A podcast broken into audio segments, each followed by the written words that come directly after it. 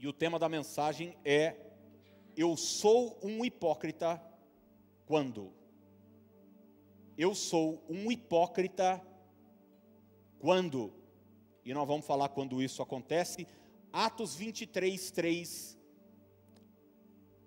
Diante do sumo sacerdote Ananias, o apóstolo Paulo disse o seguinte: Deus o ferirá, seu grande hipócrita. Deus o ferirá, seu grande hipócrita. Em outras versões diz parede branqueada. É uma expressão utilizada na época para demonstrar hipocrisia. Era uma parede que não era branca, mas foi branqueada. Sua aparência, sua imagem foi tapeada, colocaram cal nela, era o que eles usavam na época, para que a aparência dela fosse modificada. E Paulo está exatamente querendo falar sobre a hipocrisia e denunciar a hipocrisia daqueles tempos. Há uns três anos, eu fui com os meus filhos ali na Polícia Federal para tirar o passaporte deles. E eu me lembro que esse dia ficou muito marcado porque a gente estava todo ansioso, né, tirando passaporte, eles iam ter que tirar foto, tava a galera toda lá e tinha mais um, monte de gente lá esperando com a senha na mão. E tinha um senhor, isso ficou muito muito marcado na nossa memória, que estava esse senhor com muitas crianças ali ao lado dele, umas três ou quatro crianças que pareciam ser netos dele. Netos, ele já, um senhor com uma idade já avançada, e a criançada lá, ao lado. E o tempo todo, ele estava sentado bem do nosso lado, ele ficava assim para as crianças: fica quieto, presta atenção, porque as crianças estavam brincando, brincando no celular, brincando no joguinho, presta atenção porque vai chamar o nome de vocês. Eles chamavam pelo nome, daí você ia lá para tirar foto, eles faziam algumas perguntas. Então, fica quieto, presta atenção. Eles não chamam duas vezes. Quando chamar, tem que, tem que levantar. Vocês parem quieto, parem quieto. E ele ficou o tempo inteiro atazanando aquelas crianças lá para elas prestarem atenção. Bom, e a gente ali, esperando também. Daqui a pouco a moça chama, Maurício, não sei o que lá, seu xará. Maurício, não sei o que lá. Chamou umas quatro, cinco vezes. Era o velho. E o velho. E o velho que passou a manhã inteira atazanando os netos, falando: presta atenção na hora que chamar o seu nome. Na hora que chamou o nome dele, ele nem aí. Em casa, quando alguém age com hipocrisia, nós chamamos de seu Maurício. Mas não é por causa de você, não, viu, Maurício? É por causa desse velho que eu nem sei quem é. Nem sei quem é. Ah, o dicionário diz que hipocrisia é quem mostra algo que não corresponde àquilo que ele pensa ou sente. Hipocrisia é quem revela hipocri, é, hipócrita, perdão, é quem revela hipocrisia. É também dissimulação, falsidade, fingimento. Hipócrita é tratado no dicionário como impostor. E é interessante que a origem da palavra hipócrita vem dos palcos. Está sempre ligada a um artista, alguém que desempenha um papel alguém que se passa por uma outra pessoa. Um ator, um artista, nada mais é do que, do que isso. Ele está no palco fingindo ser uma pessoa que ele, que ele não é. E a origem da palavra hipócrita, ou da expressão hipocrisia, ela começa justamente se referindo a essas pessoas que estão desempenhando um papel uh, que, enfim, não é, não é verdadeiro. Depois que as cortinas se fecham, tudo, tudo aquilo, tudo aquilo acaba. como eu disse no início, é muito fácil a gente ligar termos como esse, hipócrita, hipocrisia, aos outros. Mas eu quero dizer para você que este é um risco que todos nós corremos. É um risco que todos nós podemos cair nele. Olha para você ver o que o apóstolo Paulo, em 1 Coríntios 9, 27, vai dizer: Mas eu esmurro meu corpo e o reduzo à escravidão, para que, tendo pregado a outros, não venha eu mesmo a ser o quê? Desqualificado. O que que Paulo está dizendo? Ele está dizendo o seguinte, cara, eu faço um exercício muito forte para que eu não caia na hipocrisia, para que a minha mensagem, aquilo que eu falo para os outros, aquilo que eu prego para os outros, não venha a ser um laço na minha vida. Eu esmurro meu corpo, eu reduzo o meu próprio corpo à escravidão. O que Paulo está dizendo, em outras palavras, é o seguinte: é que a hipocrisia é uma possibilidade na vida do cristão, inclusive na vida do maior apóstolo de todos os tempos. Então é por isso que eu quero que você, durante toda essa mensagem, e, e, e eu, eu vou citar cinco tópicos hoje, dois agora de manhã e três nos cultos da noite. É importante que você ou esteja aqui, ou pelo menos acompanhe é, de casa a sequência da mensagem. É, você faça esse exercício de dizer, Deus, fala comigo. Eu não quero cair nesse laço de viver uma vida irreal de fingir, de me vestir de um personagem que não é real. Antes de eu entrar, um parênteses importante. Quando a gente fala sobre hipocrisia e contra a hipocrisia, é muito comum algumas pessoas irem para o extremo oposto da mensagem que é o sincericídio. E eu já falei sobre o perigo de viver uma vida dessa. Tem muita gente que acha que não ser hipócrita é um direito que ela tem de ferir as pessoas falando o que vem à cabeça delas. E elas dizem o seguinte: não, mas eu falei o que eu penso. Então, por exemplo, você encontra uma pessoa, ela cortou o cabelo e notoriamente não ficou bom. Para quem tem essa. Algumas pessoas cortam o cabelo, enfim. Estou falando de gente normal aí que tem essa. E daí a pessoa pergunta: Ah, eu cortei, o que, que você achou? E daí você falou: Bom, eu ouvi meu pastor pregar contra a hipocrisia domingo, então eu vou falar o que eu penso. Não é isso que eu estou falando.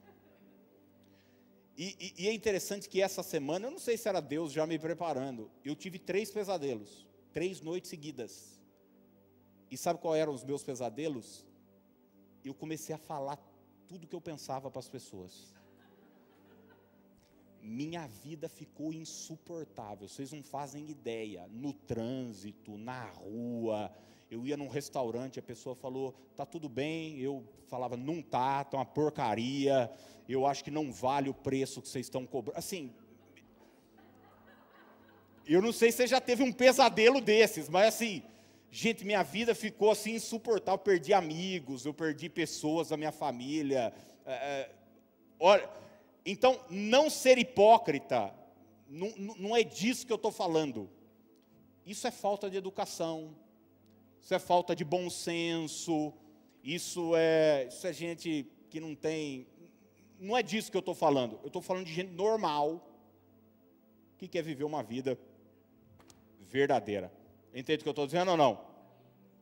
Vamos entrar na mensagem então. Por cinco vezes, Jesus, por pelo menos cinco vezes, Jesus condenou a hipocrisia, chamando inclusive os seus ouvintes de hipócritas. Sei que é uma palavra dura, uma palavra pesada, mas foi dita pela encarnação do amor aqui na terra, Jesus de Nazaré.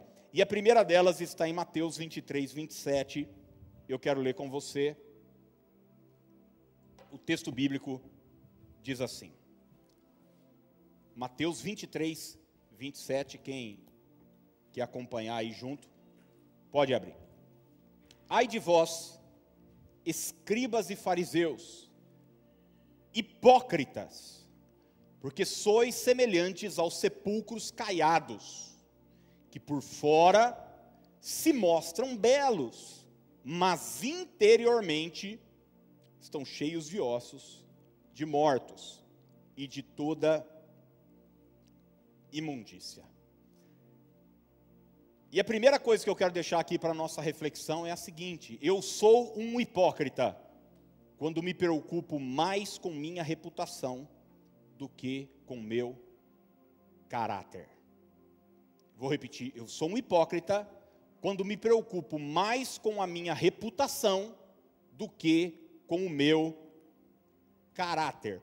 Jesus usa essa figura dizendo o seguinte: vocês se mostram belos, bonitos por fora, mas interiormente existe morte aí dentro. Vocês estão cheios de ossos de mortos, de imundícia. A palavra reputação, ela tem a ver com a opinião dos outros sobre mim. Reputação é isso, é a opinião que as pessoas têm a meu respeito.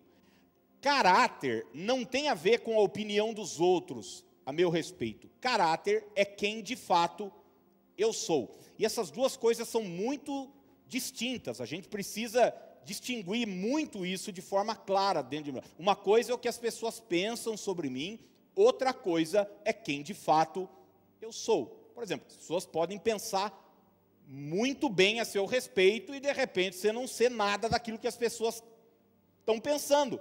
Ou de repente as pessoas pensam mal, tem um julgamento errado sobre você e você não é essa pessoa ruim que as pessoas estão pensando. Uma coisa interessante, eu vi uma, uma entrevista essa semana do cara que escreveu a biografia da Suzane Richthofen.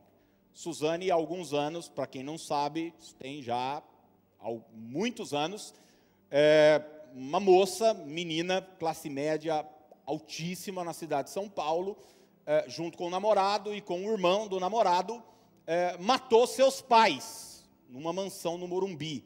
É, seu namorado com um taco de, de. Foi uma coisa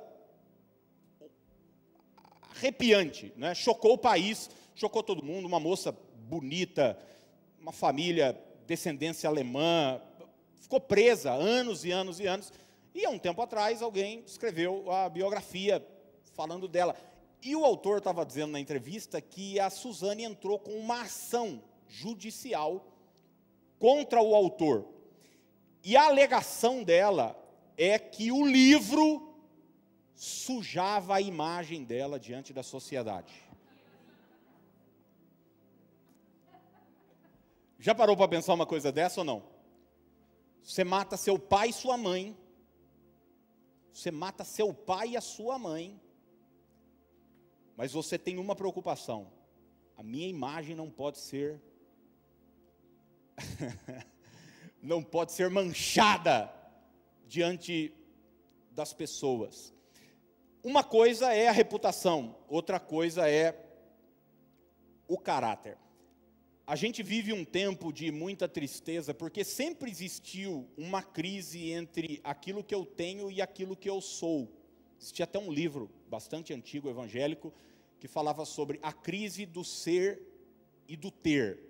Porque hoje a gente vive numa sociedade consumista que se preocupa muito mais em ter do que do que ser, muito mais em possuir, ter posses do que na sua essência, e muita gente até liga a sua imagem, a sua, a sua, a sua identidade àquilo que ela possui, a seus bens materiais. E sempre existiu essa dualidade. Ó, não se preocupe tanto com ter, se preocupe mais com o ser, o que é de fato real e bíblico.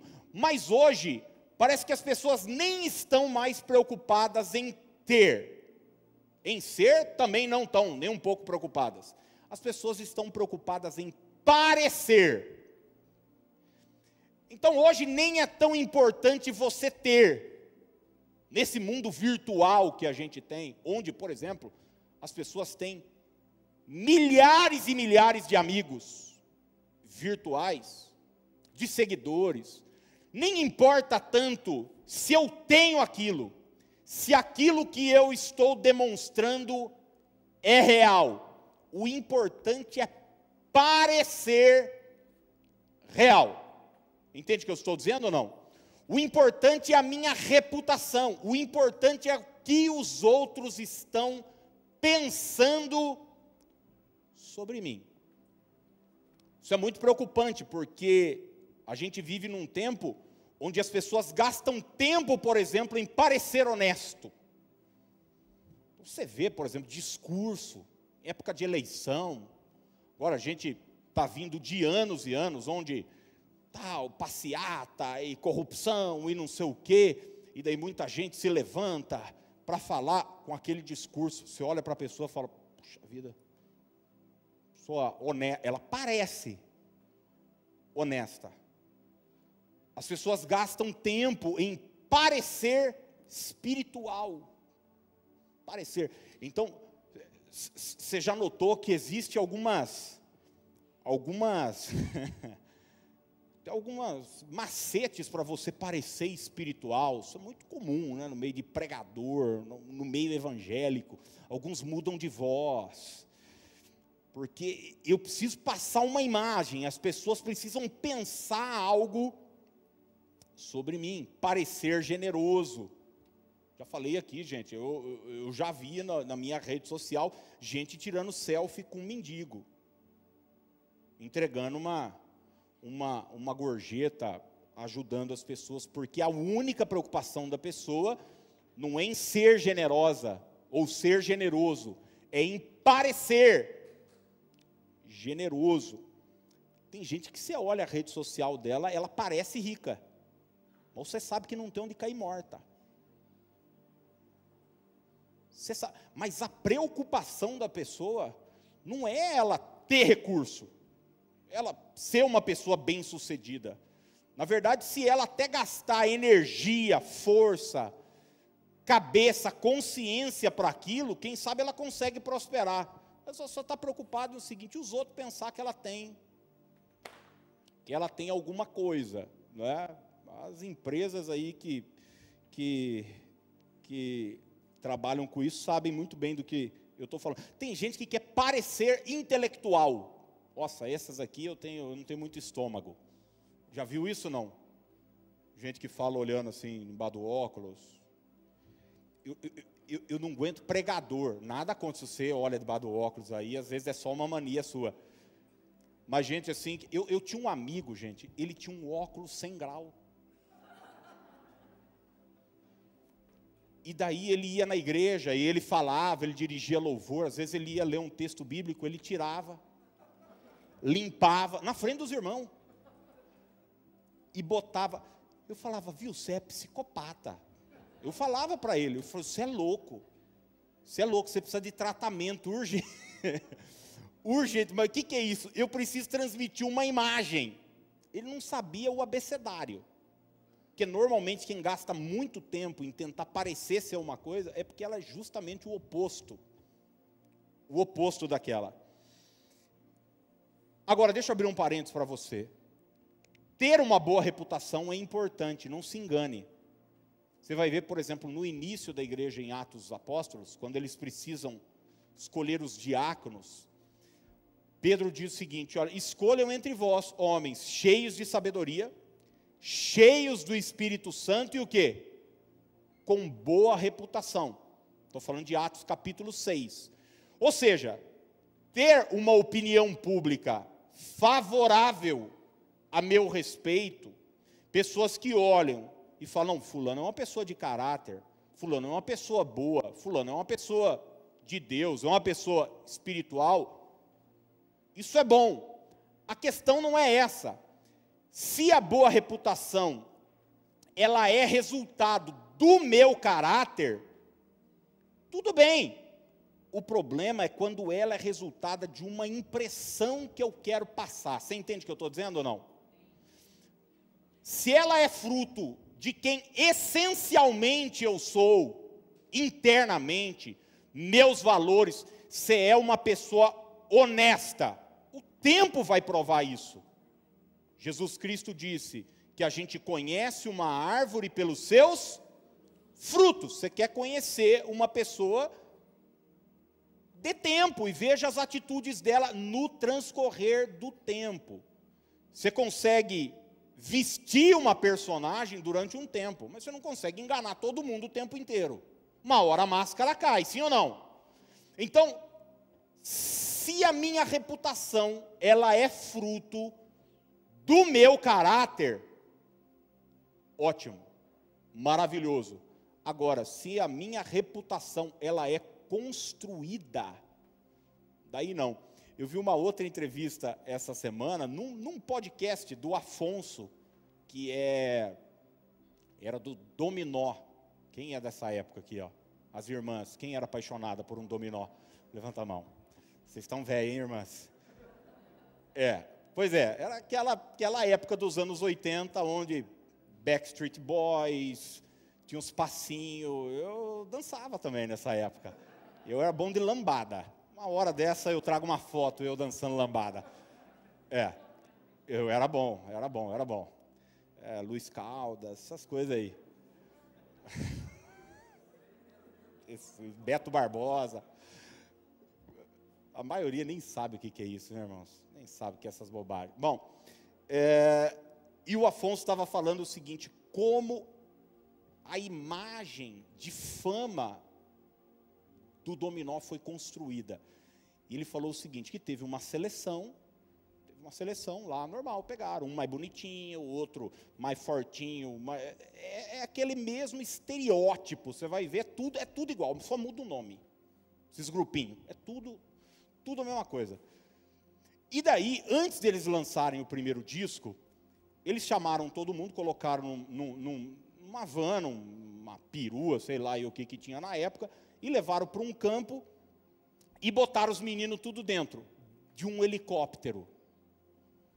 E botaram os meninos para o alto, eles sem entender nada. O empresário não contou nada do que estava acontecendo. E eles subiram. Ficaram um tempo lá, rodando. Quando eles descem, o helicóptero, desce, eles sem entender o que estava acontecendo tinha dezenas e dezenas de meninas lá embaixo, com o, a faixa, com o nome deles e dominó, e as meninas gritando tudo contratada. O grupo não tinha sido lançado ainda. Tudo contratada, paga pela gravadora que ia lançar a imagem deles. E daí eles descem, já tem gente filmando e tal no domingo seguinte sai o clipe deles no Fantástico. E já na segunda-feira diz: o dominó não pode mais sair de casa. Tá em, é sucesso geral. Tudo aquilo foi o quê? Foi construído. o marketing, existem empresas que trabalham com isso, em construir a fama de uma pessoa. Mas muitas vezes a essência da pessoa não condiz com aquilo que está sendo visto. Agora, gente, quando nós estamos falando disso, de, de música, se é cantor, se é não sei o quê, se é o seu trabalho, é, estratégia de marketing é uma coisa, mas não é disso que eu estou falando. Eu estou falando da sua vida. Estou falando da sua essência, de quem você é, do seu caráter, dos seus valores.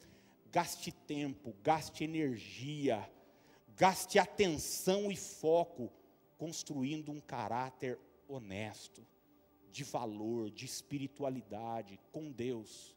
E gaste muito mais tempo com isso do que com uma imagem que você deseja passar para as outras pessoas. Somos hipócritas quando gastamos muito mais tempo e preocupação em o que é que os outros vão pensar de mim, do que com quem de fato nós somos diante do espelho, diante do Senhor, porque, gente, tem uma coisa, hein? Você bota a cabeça no travesseiro, é você, Deus e a sua consciência. É você, Deus e a sua consciência. Então, nesse momento, a hipocrisia é revelada, ou a sinceridade é revelada. E o segundo texto que eu quero deixar hoje pela manhã é o de Mateus 23, 23. Onde mais uma vez Jesus está diante dos escribas. e dos fariseus. E deixa eu dizer algo importante para você. Durante um período na teologia conhecido como período intertestamentário, que é aquele período entre o Antigo e o Novo Testamento, foram 400 anos de silêncio de Deus. Não tive, não teve uma voz profética, uma visão, uma palavra de Deus ao povo de Israel. Nesse momento surgiu uma seita chamada de fariseus. Na verdade, os fariseus surgem de um avivamento espiritual, onde um povo que não tinha referência profética se apega à palavra, se apega à palavra e diz: Nós precisamos ser guiados pela palavra, ser guiados pela palavra. E o movimento dos fariseus surge de uma forma linda, maravilhosa, nesse intervalo dos 400 anos. Só que depois de um tempo, os fariseus estavam mais preocupados com a performance, com a imagem que eles estavam passando para os outros, do que com a essência do que o movimento surgiu. Eu não sei se você se lembra, houve uma época onde era muito comum no culto, as pessoas iam orar, as pessoas caíam. Quem é dessa época aqui? Só caía no espírito. Daí teve uma época que as pessoas não caíam mais. Daí sabe o que o pastor fazia? Empurrava. Alguém aqui já foi empurrado? Eu já fui. Teve um dia que não é que eu quis cair, eu fui empurrado e puxado por dois obreiros. Mas, mas nem o Schwarzenegger ficava de pé naquele culto surgiu o movimento de uma forma linda, espiritual, onde Deus agia, mas daqui a pouco Deus não estava mais agindo, então a gente precisa dar um jeito. Enfim, a hipocrisia. Né? Mateus 23, 23 diz assim: Ai de vós, escribas e fariseus hipócritas, porque dais o dízimo da hortelã, do endro e do cominho, e tendes negligenciado os preceitos mais importantes. Repita isso comigo, diga mais importantes. Da lei, a justiça, a misericórdia, a fé. Devíeis, porém, fazer estas coisas sem omitir aquelas. Quero que você guarde essa última expressão. Devíeis, porém, fazer estas coisas sem omitir aquelas. Então, o que é que Jesus está condenando aqui? Ele está dizendo o seguinte: os fariseus, eles se apegavam muito à literalidade da Bíblia. E, por exemplo, eles eram dizimistas. E Jesus diz o seguinte: ai de vós, que dais o dízimo. E daí Jesus começa a falar da hortelã, do cominho, disso, daquilo. Daí Jesus diz: vocês fazem isso, mas vocês negligenciam coisas que são mais importantes, como a misericórdia, como a justiça e como a fé. E daí Jesus termina dizendo: vocês deveriam fazer estas coisas, quais coisas? Misericórdia, fé e justiça, sem omitir aquelas. Então, Jesus mostra o seguinte: uma coisa não anula a outra. O que está acontecendo aqui é uma inversão de valores. E aqui está a chave para o nosso entendimento. Eu sou um hipócrita quando inverto os valores do reino de Deus. Eu sou um hipócrita quando inverto os valores do reino de Deus. Jesus não está dizendo para o povo parar de dar o dízimo, pelo contrário, ele reafirma a importância do dízimo no Novo Testamento. Nós estamos aqui em Mateus capítulo 23, verso 23. O que ele está dizendo é o seguinte: vocês estão dando mais valor para uma coisa estão negligenciando coisas que são mais valorosas, mais importantes do que essas. É a expressão que ele usa, preceitos mais importantes. E eu preciso que você agora tenha a mente aqui, a sua atenção aqui, porque é muito importante isso que eu vou dizer.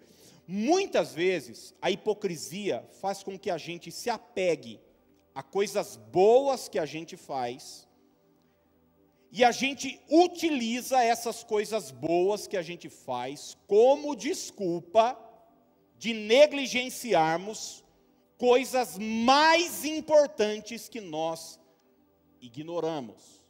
Deixa eu tentar explicar de uma forma clara para você. Você faz algo bom, você faz algo honesto, real, ótimo, maravilhoso. E você muitas vezes usa isso como um subterfúgio para dizer o seguinte: ah, eu não faço aquilo lá, que é muito mais importante do que isso que você faz. Você diz, ah, mas eu pelo menos faço. Eu me lembro que eu usava muito esse artifício com a minha mãe, quando eu tinha alguma discussão em casa, quando eu era adolescente, eu dizia o seguinte: ah, mas eu não fumo maconha com meus amigos. Como se não fumar maconha fosse um valor assim extraordinário e único que se espera de um filho e não uma obrigação de, um, de uma pessoa normal. Então, às vezes, a gente se apega a algo bom que a gente faz, negligenciando coisas que são mais importantes na nossa vida. Quer ver um exemplo? Isso acontece muito com pregador. Eu falo mal da minha classe aqui. Tem muita gente que está ganhando aí milhares de pessoas para Jesus, abençoando famílias, e tal, e pregando a palavra de Deus, e todo lugar que o cara vai, ele é abençoado e tal, e viaja. Eu, eu tinha um conhecido, um pastor, ele viajava, ele ficava, sabe quanto tempo fora de casa? Três meses fora de casa.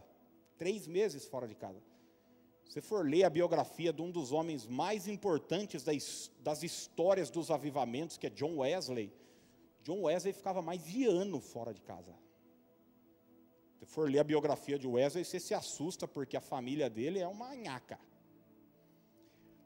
E muitas vezes a gente usa esse subterfúgio para dizer o seguinte: não, eu não estou presente dentro da minha casa, eu não estou participando da educação dos meus filhos, mas eu estou fazendo a obra de Deus. A obra de Deus é boa? É boa. Deve ser feita? Deve ser feita. Mas eu não posso negligenciar algo mais importante que a minha família, eu devo fazer essa coisa sem omitir essa. É isso que Jesus está condenando quando a gente inverte os valores do reino. Você é um grande empresário, nada falta para os seus filhos. Eles estudam na melhor escola da cidade, vestem roupinha. Já viu esses menininhos, tudo coisadinho, bonitinho?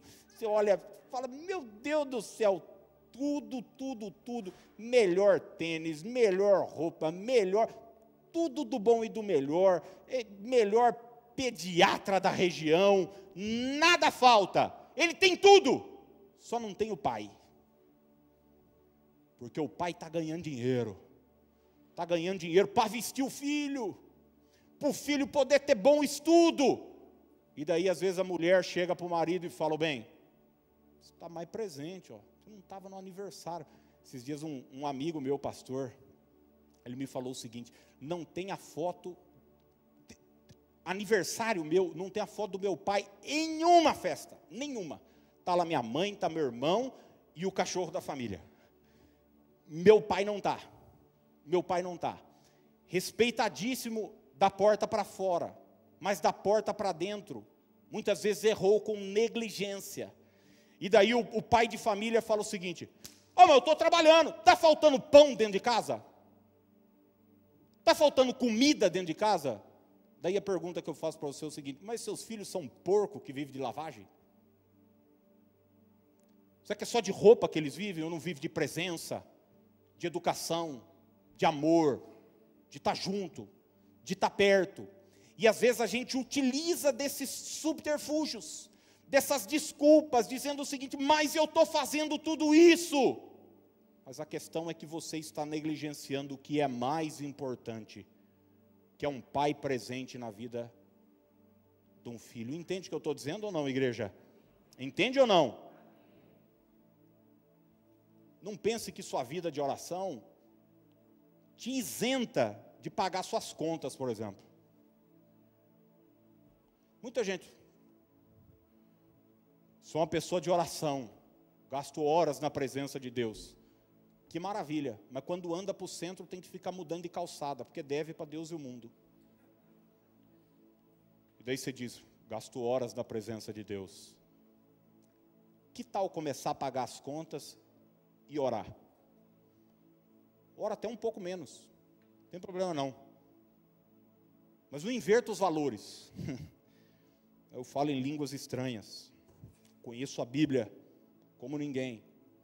E daí a pessoa às vezes usa isso de subterfúgio, mas trata mal os funcionários, é snob, é arrogante, trata os outros de cima para baixo.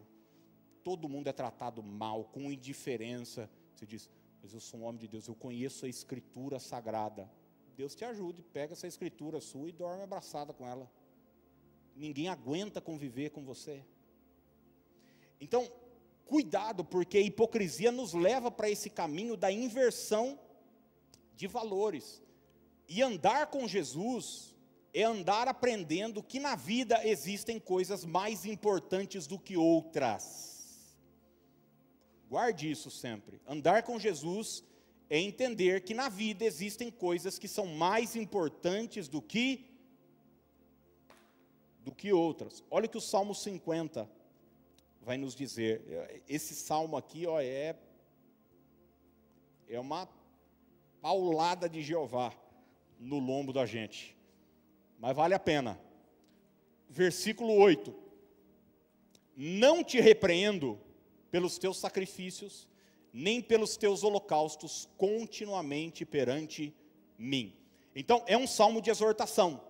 É um salmo onde Deus chama o seu povo para uma reunião e começa a soltar os cachorros, literalmente. Leia o salmo todo depois. Mas ele diz o seguinte: olha, eu não estou repreendendo vocês, eu não estou chamando a atenção de vocês pelos seus sacrifícios oferecidos continuamente perante mim. Ou seja, o povo cultuava, o povo oferecia sacrifício, o povo prestava culto ao Senhor, e isso estava muito bom. Deus diz: muito legal, isso deve continuar. Mas olha o que o verso 16 em diante vai dizer para esse mesmo povo. Mas ao ímpio, Deus diz: Que direito você tem de recitar as minhas leis, ou de ficar repetindo a minha aliança? Pois você odeia a minha disciplina e dá as costas às minhas palavras. Você vê um ladrão e já se torna seu cúmplice, e com adúlteros se mistura sua boca está cheia de maldade e a sua língua formula a fraude. Deliberadamente você fala contra o seu irmão e calunia o filho de sua própria mãe. Ficaria eu calado diante do que você tem feito? Você pensa que eu sou como você? Mas agora, eu o acusarei diretamente, sem omitir coisa alguma. É curioso que, em meio a todo esse escândalo dessa pessoa, que se junta com um ladrão, que se junta com adúlteros, que é uma pessoa fraudulenta, que é uma pessoa que está cometendo pecados terríveis, Deus diz o seguinte: eu não te repreendo pelos teus sacrifícios. Em outras palavras, trazendo para os nossos dias, é tudo isso, mas todo domingo está no culto. É como se Deus dissesse o seguinte: continue vindo no culto, mas você tem que consertar a sua vida. Você tem que arrumar a sua vida, porque senão você é um hipócrita. Você inverte os valores, você acha que isso, você acha que eu vivo de culto? Você lê o Salmo 50 inteiro, você vai ver o seguinte: Deus falando, por acaso você acha que eu bebo sangue de animais? Você acha que eu como carne de cordeiro? Deus diz o seguinte: fui eu quem criei os animais. É aquela pessoa que ela vive de fazer negócios escusos, faz coisa errada, trambique, mente, engana, defrauda. Mas ela diz: Mas eu entrego fielmente o meu dízimo. Mas muito bem que você entrega o seu dízimo. Mas para de agir como um nó cego. Arruma a sua vida. Acerta a sua vida. Porque numa escala de valores, para Deus é muito mais importante você ser uma pessoa honesta, uma pessoa justa, uma pessoa verdadeira, do que uma pessoa que ajuda na obra de Deus. Continue ajudando na obra de Deus, mas acerte isso na sua vida. Entende o que eu estou dizendo ou não, gente? Entende? Porque Satanás vai querer te levar para o extremo. Aí tem gente, não, então eu não, então não vou fazer mais nada. Não, não é disso que se trata. Jesus diz: vocês devem fazer essas coisas sem omitir, sem omitir aquelas. Entenda que existem coisas e sempre existirão coisas que serão mais importantes do que outras. Por exemplo, a opinião de Deus é mais importante do que a opinião das pessoas. Você precisa entender isso. A sua família é mais importante do que o seu trabalho. Você precisa entender isso. Não estou dizendo para você ficar o dia inteiro dentro de casa, estou dizendo que a sua família é mais importante do que você pode proporcionar a ela. Os valores eternos são mais importantes do que os valores temporários. Eu encerro dizendo, gente, o seguinte: que a hipocrisia mais perigosa não é aquela que a gente usa para impressionar os outros. A hipocrisia mais perigosa é aquela que a gente utiliza para amenizar a nossa consciência. Eu vou repetir. A hipocrisia mais perigosa não é aquela que a gente usa para tapear os outros. Não, eu quero que os outros pensem bem de mim, apesar de eu ser um, uma farsa, uma fraude. Não, a hipocrisia mais perigosa é aquela que eu uso para me enganar. E eu, como pastor, tenho visto mais pessoas sendo destruídas pelo auto-engano do que pelo diabo. E elas vivem uma vida mentirosa. Elas dizem que amam a Jesus, elas frequentam a igreja, elas têm um discurso X para fora, mas para dentro tem uma consciência que diz: Isso aí não é verdade. Isso que você está fazendo não é verdade. Você é um hipócrita.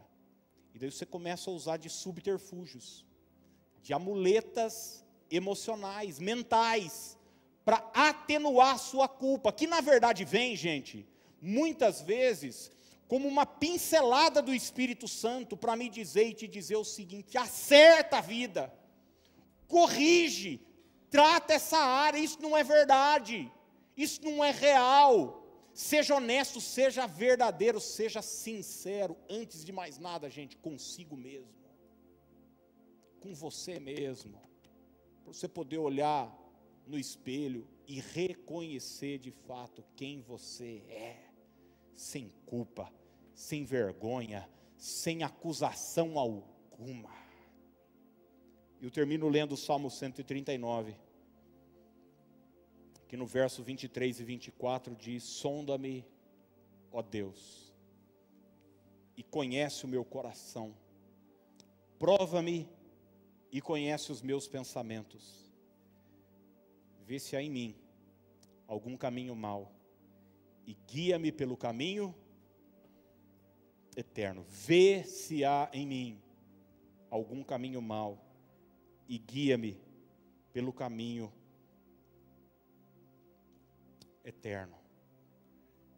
Irmãos, que o Espírito Santo hoje traga temor e tremor dentro do nosso coração, para que a gente tenha uma vida de sinceridade diante de Deus, da nossa própria consciência, da nossa família e das pessoas que nos cercam. A hipocrisia é um caminho muito fácil para a gente cair. Você começa a se enganar, você começa a fornecer desculpas para si, para quem está do seu lado, para sua família, para a sociedade, as pessoas estão olhando, estão acreditando, e de repente aquela máscara que você vestiu, que era provisória, para desempenhar um papel, ela acabou ficando e você não consegue nem distinguir agora quem de fato você é. O salmista diz: sonda-me, ó Deus, conhece o meu coração, vê se há em mim algum caminho mau e guia-me pelo caminho eterno. Que essa mensagem venha para chacoalhar sua vida espiritual e dizer: Deus, eu quero viver de forma honesta e verdadeira diante do Senhor. Jesus diz: Conhecereis a verdade, e a verdade vos libertará. Irmãos, nesses anos de ministério, anos e anos de ministério, nesses meus 30 anos andando com Jesus, o tempo revelou inúmeras pessoas que elas demonstravam ser exatamente o contrário. Eu me lembro de um pregador que eu conhecia há muitos anos, que quando ele olhava para a gente no culto, assim, ó, você até tremia nas calças. Meu Deus do céu, porque ele falava contra o pecado. Ele falava, essas irmãs que não sei o que, que fica com essas roupas, não sei o que e tal. E todo mundo, ele falava, hoje o cajado vai não sei o que lá. E todo mundo, é, fala Deus e tal. E era um cara assim de um dia tocou o telefone em casa, eu lembro, eu pastoreava em Limeira, falou, fulano não está mais em tal lugar, ele estava pastor de uma grande igreja. É mesmo? Pois é. Descobriram, está tendo caso com cinco mulheres da igreja. Cinco. Que em nome de Jesus Cristo, gente, nós possamos ser verdadeiros diante de Deus. Não é por causa dos outros, não, viu? É a opinião dos outros, meu. Chega uma hora, ninguém nem Hoje ninguém nem sabe quem é esse cara. Ele era super respeitado dentro da denominação. Hoje ninguém nem sabe quem é esse cara. É por causa da vida dele mesmo, que só está ladeira abaixo, sendo destruída, porque um abismo chama outro abismo.